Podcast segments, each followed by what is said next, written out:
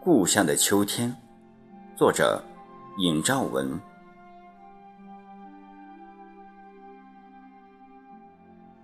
时间都去哪儿了？日子就这样如流水般的匆匆而过。不经意间，一阵清风徐来，已是秋高气爽的初秋。走在公园里，眼睛里都是柔和的秋色。在这样清凉的季节里，总让人心旷神怡，浮想联翩。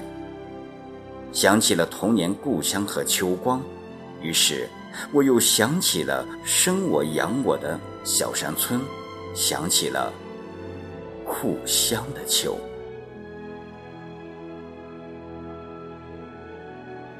这个时节的小山村，是被绿色和金色环绕着的。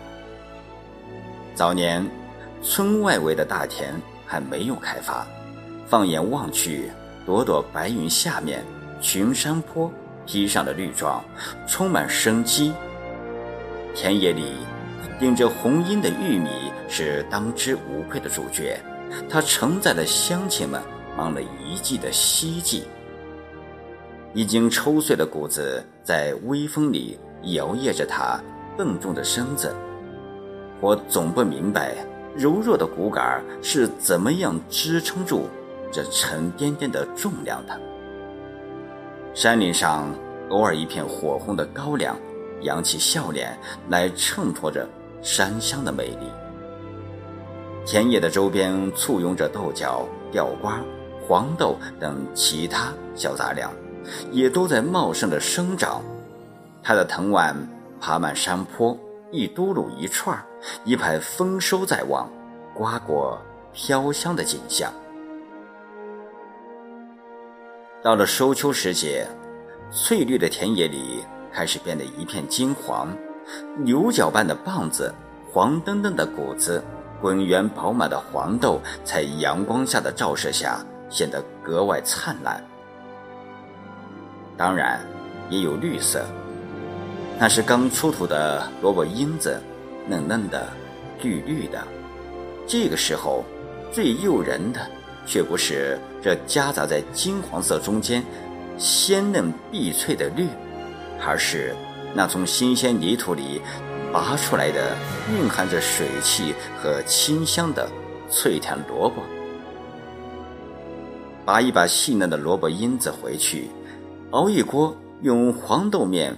做成的小豆腐，再用脆甜的萝卜煎上一锅萝卜丝饼子，那简直就是这个天高云淡的季节里奉献给乡亲们的美味大餐。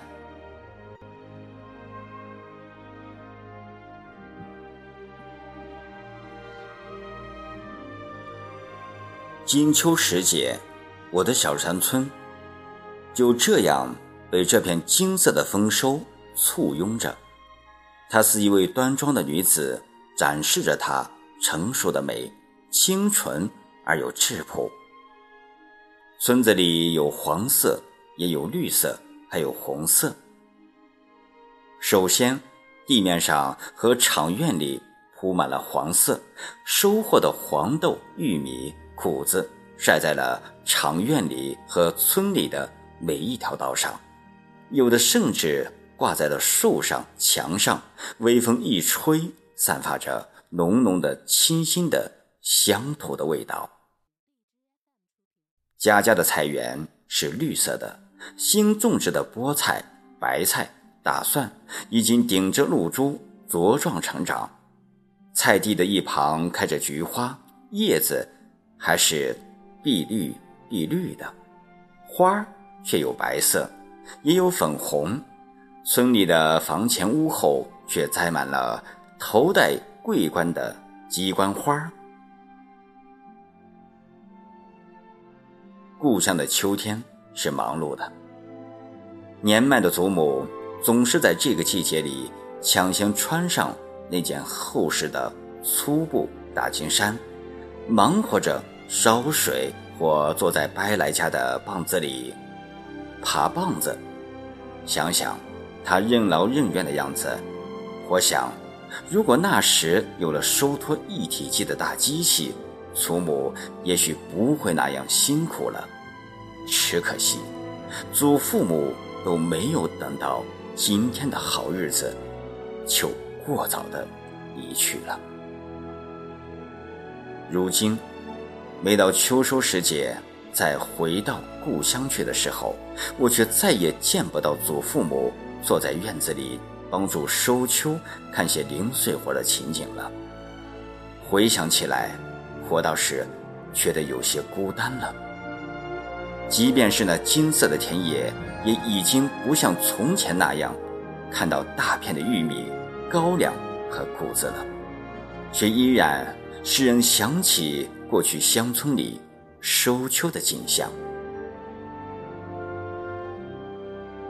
如今，新建的住房就建在了原来的大片农田里，通往村子里的主干道也已铺成了水泥路。原来记忆中打麦晒粮的集体场院，已变身成了村里的文化大院。大院里也新栽植了五颜六色新品种的奇花异草，而不变的却是家家门前依然有块小小的菜地，土生土长的韭菜、茄子、扁豆等家常蔬菜。和这些新落户的奇花异草相互辉映，倒还别有一番情趣。我还听说，村前那条小河还要拦截起来，建成一座人工湖，修成水上公园。到那时，秋回故乡，青山绿水，萍水临风，或真想象不出，那会是。什么样子的？但是，每当我回到故乡的时候，总是感觉那样亲切，那样温暖。如今，当我想念他的时候，我的脑海里也会立刻浮现出故乡的秋天，灿烂阳光下的金色田野。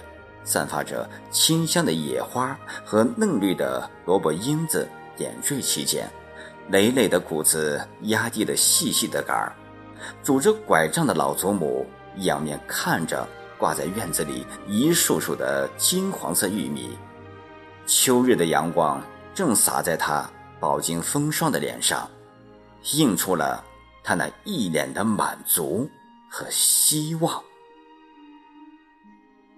这，就是我心中永远的故乡的秋。